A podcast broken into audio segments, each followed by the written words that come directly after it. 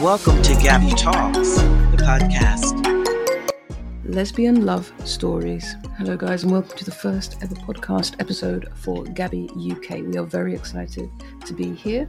I say we, meaning this is a group, this is a safe space for women of colour who are lesbian or queer to come and gather, feel safe, share experiences, meet new people, form new connections, and possibly find romance as well. That would be the ultimate ideal for GABI UK.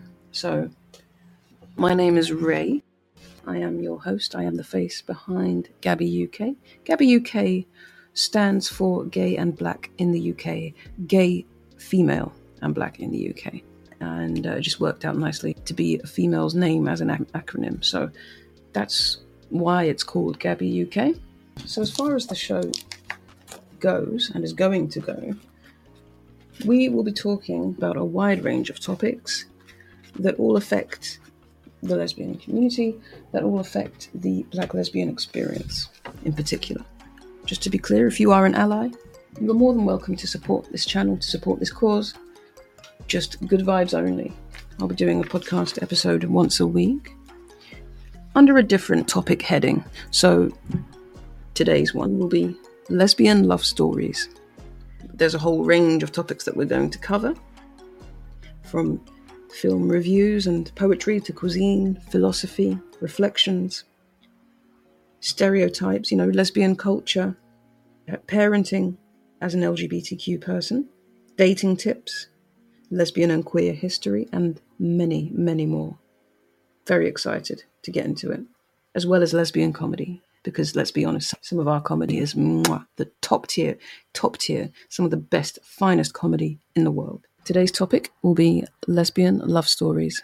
The love story between Alice Walker and Tracy Chapman is one of the most beautiful lesbian love stories ever told, ever heard, and ever lived. And, you know, Tracy Chapman is a very reclusive woman she really hasn't been in the in the limelight too tough. Like she doesn't like to be in the spotlight. She's very private, and that's that's perfectly understandable. Alice Walker, on the other hand, is, is quite happy to to speak, and you know, in interviews she has spoken. She has touched very lightly and very gently on her relationship with Tracy Chapman, and whenever she has done this, it's been very um, very tender. You, you can sense and perceive that this meant a great deal to her. In fact, she did refer to Tracy as one of her greatest loves. And I just live for that statement. It's just, I mean, this is exciting stuff. So, it's so rare to see high profile black lesbian couples. And I know this happened in the 90s and they're no longer together. But the impact that they have left, it's like they've left a legacy on lesbian culture, lesbian history, and, and it's just important to talk about. Alice Malsenior Walker was born on February 9th, 1944, in Georgia, Atlanta. And for those who don't know, she's an American writer whose novels, short stories, and poems are noted for their insightful treatment of African American culture. Her novels, most notably The Color Purple, which was published in 1982, has been of particular interest in popular culture. Now, that movie, if you haven't seen it, is fantastic. I mean, really emotive. The characters in that movie, I mean, you know, it's got an all star cast directed by Steven Spielberg. It's just, you know, Steven Spielberg actually sought that book out and wanted to turn it into a movie because of the power behind the novel. And Alice Walker is a tremendous writer. She's very prolific, as as you'll see as the podcast goes on, but as the episode goes on. But yeah, we've just got to take a minute to really recognize her contribution to the collective consciousness. Now, in the book, Celie, the character played by Whoopi Goldberg, you know, has a romantic relationship with Shug, who's played by Oprah Winfrey. And Danny Glover's in that movie. It's a great film. It really is. So you know, that, that was the first kind of mainstream novel to explore a lesbian relationship in the way that it did and with the tenderness that it did. And it certainly was a pivotal point in the movie. It was not left out at all. Tracy Chapman, as we all know, as I'm sure you must know. If you don't know, don't worry, I've got you. She wrote Fast Car. Now, that song is just epic. That song is so beautiful. It is one of the most amazing, yet simplistic songs um, in terms of chord progressions. There's only four chords, and yet the melody is haunting. You cannot forget about that song once you've heard it. We are going to dive into that song a little later and why it's, you know, how it's been so instrumental in popular culture. So, Alice Walker was the eighth child of African American sharecroppers. Sharecropping, for those who don't know, is basically where you you till the land, you, you get assigned a piece of land from you know a landowner, you till that land, and then you pay the landowner a percentage of rent in the form of, of a percentage of crops. You pay the rent in in the form of a percentage of the crops. And you know, for a lot of African American families after slavery, just after slavery, that was the only viable kind of career path. And you know, supporting a large family of eight, um, or 10, including the parents, you know, it was a very honorable line of work to be in, but it was also not without its challenges. Now, while growing up, Alice was accidentally blinded in one eye. And so her mother gave her a typewriter, which allowed her to write instead of doing, you know, the laborious chores that her siblings were doing, because obviously she she was now at a slight disadvantage physically but that didn't you know that didn't that that that is where alice really found her voice and her calling so she grew up in in this small town in georgia and she began writing poetry as a means to express herself and to understand her world in the face of crushing poverty and the rampant racism that was happening during the Jim Crow era in the Deep South. She received a scholarship to attend Spelman College, where she studied for two years before transferring to Sarah Lawrence College. Now, after graduating in 1965, Alice moved to Mississippi and became involved in the civil rights movement down there. She also began teaching and publishing short stories and essays. So she has she's always been in, in academia, she's always been in literature. I mean, this is just her passion. Now, in 1967, a couple of years later, she married the Jewish civil rights lawyer Melvin Leventhal, which led to consistent harassment from the KKK. As you can imagine, this would have been very strenuous on both them as individuals and on the marriage. They actually became the first legally married interracial couple in Mississippi. So this was groundbreaking stuff. They had a daughter before divorcing in 1976. So the marriage lasted about nine years. And I would imagine, I'm, and I'm just speculating here, that, you know, the external pressures did play into the demise of that marriage, unfortunately. But it could have been other things as well. What we do know is that Rebecca Walker, Alice Walker's only child, is an American novelist, editor, artist, and activist in her own right.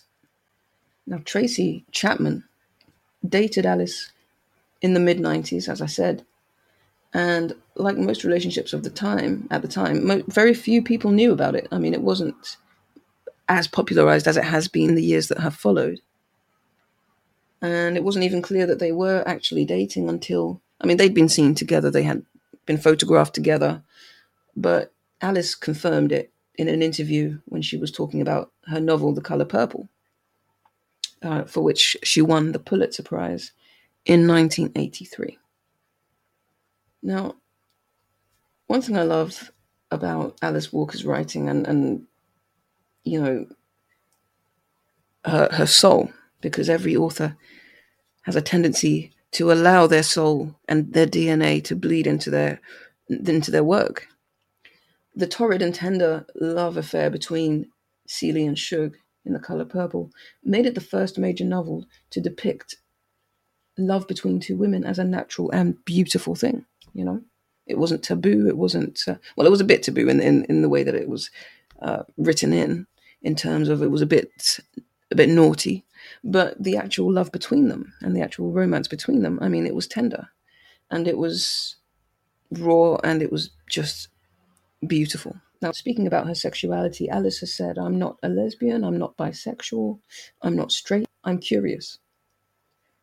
If you're really alive, how can you be in one place the whole time?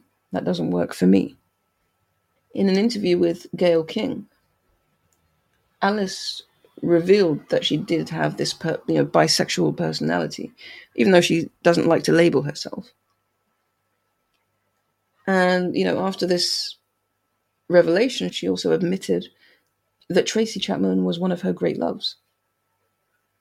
Alice fell in love with Tracy right after listening to her single Fast Car.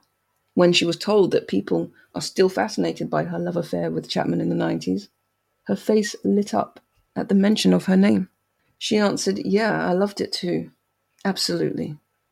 When reflecting on their time together, Alice said, It was delicious. Alice said, It was delicious and lovely and wonderful, and I totally enjoyed it, and I was completely in love with her. But it was not anyone's business but ours.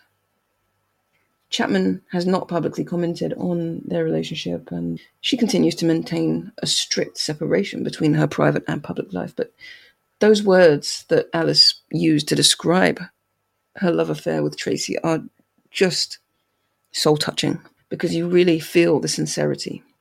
Neither of them ever discussed why they went their separate ways. And that just adds to the mystery, that just adds to the myth and legend surrounding why they broke up and how they got together and there are, you know, we just have so many questions. We have so many questions. So Tracy is not on any social media platforms. Neither does she give interviews or appear on news channels or any form of public communication. But one thing we do know is that between Grammy winning Tracy Chapman and Pulitzer Prize winning Alice Walker, their love story is one of the most interesting love stories of the mid 90s which itself was a romantic time. Let's be honest. It's the, the 90s are so nostalgic. If you were born in the late 80s and you grew up in the 90s, if you know, you know. The 90s were it. I mean, they were lit. Everything was right. TV programs, the you know, the sitcom series, cartoons, the music, fashion, eh, like everything was just top tier. so that really was a golden age for a lot of people, including myself. And you can have more than one golden age, so don't you worry about that. So Tracy Chapman is actually said to be dating Guinevere Turner now. And she's been dating her since 2010. So for quite a while now. Getting on, well, 13 good years. Now, for those who don't know, Guinevere Turner is an American actress. She's a writer and director. And guess what? She wrote the film American Psycho. Yes, that American Psycho. The, yes, that one, the one that you're thinking of with Christian Bale. Yes, she wrote that. And the notorious Bettie Page. She wrote that film as well. She's also played the lead role of the dominatrix Tanya Cheex in Preaching to the Perverted. She was also a story editor and played recurring character Gabby Deveaux on Showtime's The L Word. Yes, The L Word, that absolutely legendary Sex in the City equivalent for us lesbians. I mean that that that program was just life.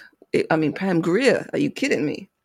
And I quite like to fashion my. I like to think that I'm Shane. I see a lot of similarities between Shane's character and myself, if I'm going to be honest. So yeah, I was absolutely here for that show. Bring it back, guys! Like reruns, we'll take the reruns. Okay, we'll take the reruns. So back to Tracy and Guinevere. Tracy and Guinevere were known to settle down rather quickly in true U-Haul lesbian style back in 2010 when they first started dating. They were looking for properties in LA at the time, and you know, a close source said that everything just clicked. Tracy and Gwyn are in love and excited to start a new chapter in their lives. So that was in the National Enquirer back then. They they revealed their relationship to the public during the Outfest Gay and Lesbian Film Festival in LA and they've been together ever since. Definitely happy for them. You know, as long as Tracy's happy, I'm happy. Guinevere is around 55 now, and Tracy's about 60. Can't believe how much time has passed. If I tell you when Fast Car came out, you might fall off your seat. I mean, it came out 35 years ago. It came out 35 years ago. I'm 36. I'm about to be 37. So, you know, you mean to tell me that when I was two, that song came out?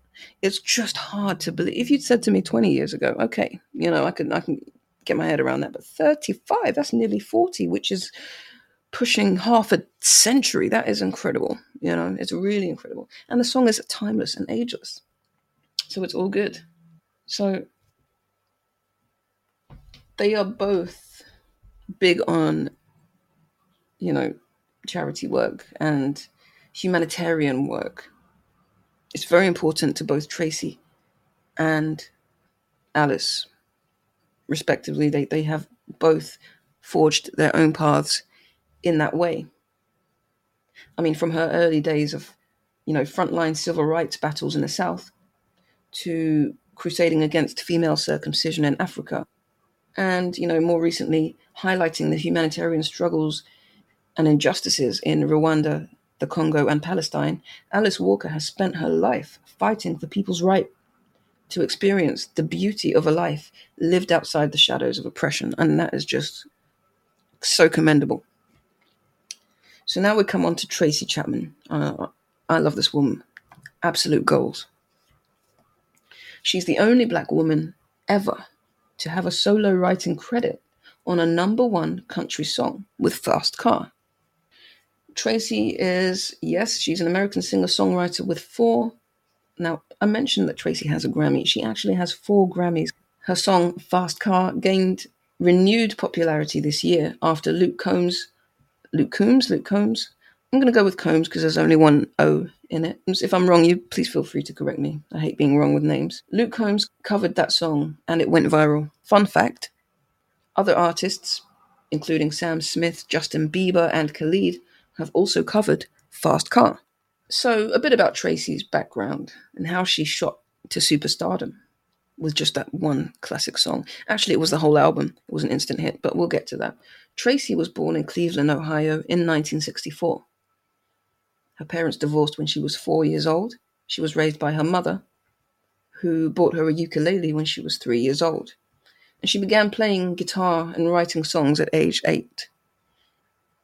Now, Tracy, just like Alice did, she grew up during a time when racial tensions were high. She endured racial abuse and assaults on her way home from school. She saw education as her way out of Cleveland and out of poverty.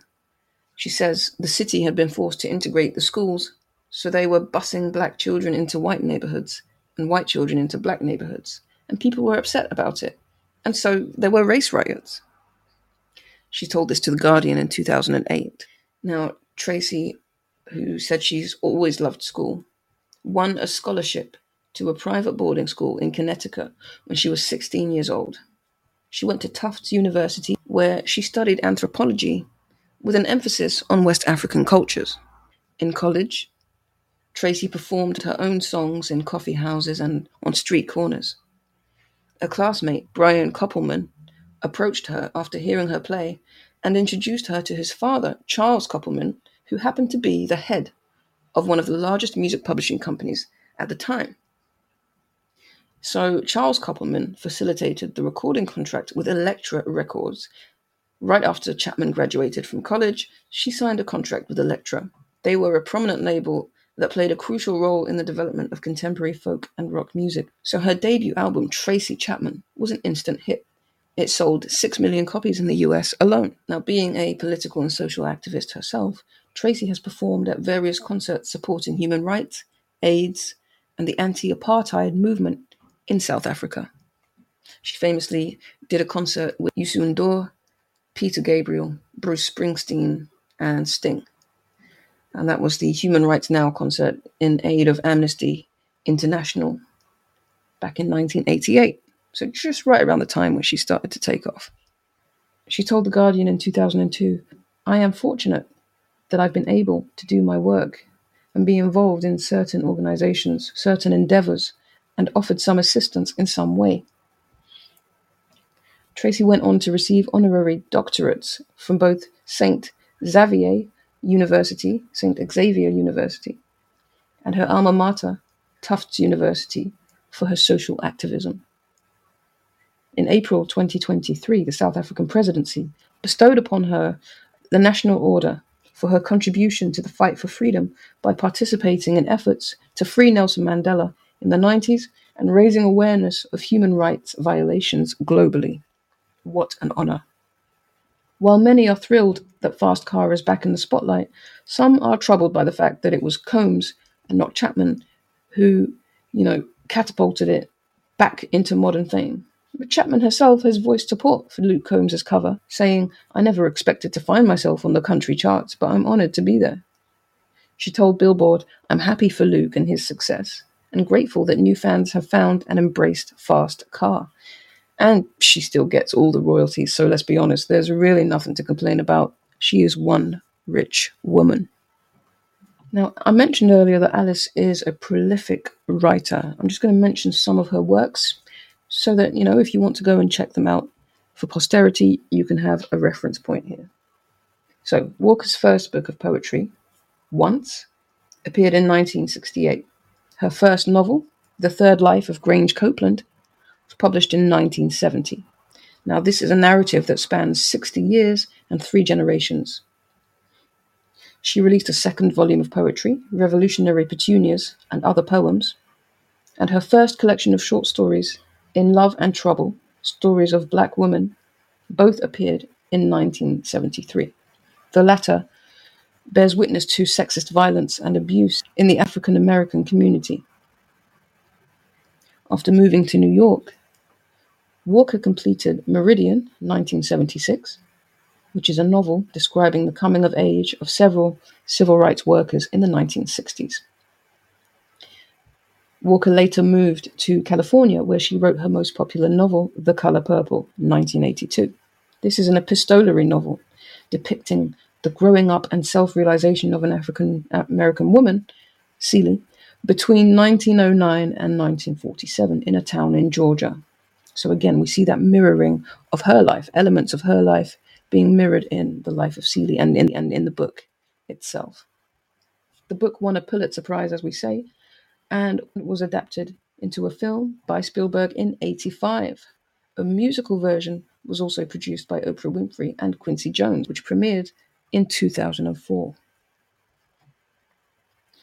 Now, Alice Walker's later fiction includes The Temple of My Familiar, an ambitious examination of racial and sexual tensions, and that was released in 1989.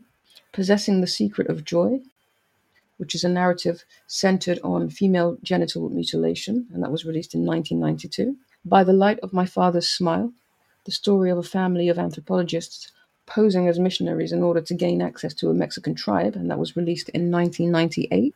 And Now is the Time to Open Your Heart, about an older woman's quest for identity. This was released in 2005. Now, as you can expect, when you're doing great things, the naysayers are going to come out of the woodwork. And some people were complaining that these novels, uh, by, and by people I should mention, these are reviewers, they mentioned that these novels employed new age abstractions and poorly conceived characters. But to be honest, Walker's work has continued to draw praise for championing racial and gender equality. And i think you know that's that is the key thing. She's being true to herself. She's being authentic. She's speaking to a very specific audience. So it's not going to hit with everyone. Now she's also released the volume of short stories the way forward is with a broken heart. And that was in 2000 she's released several other volumes of poetry including absolute trust in the goodness of the earth 2003 a Poem Traveled Down My Arm, 2003. Hard Times Require Furious Dancing, 2010.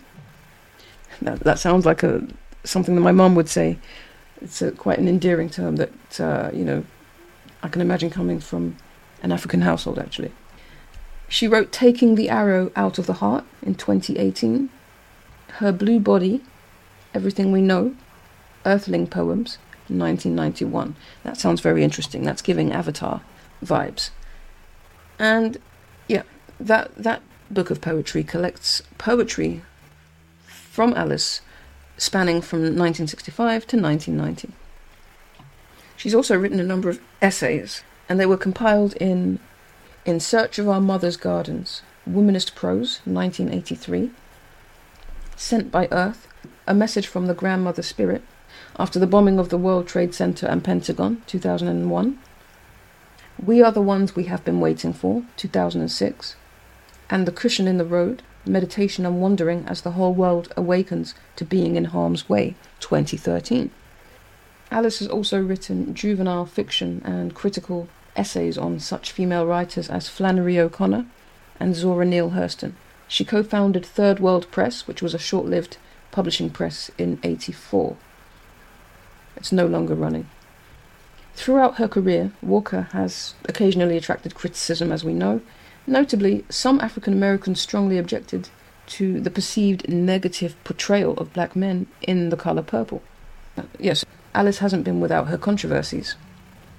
In later years, Alice, who's often spoken out against Israel's policies towards Palestinians, was accused of being anti Semitic, with her support of a Holocaust denier drawing particular attention.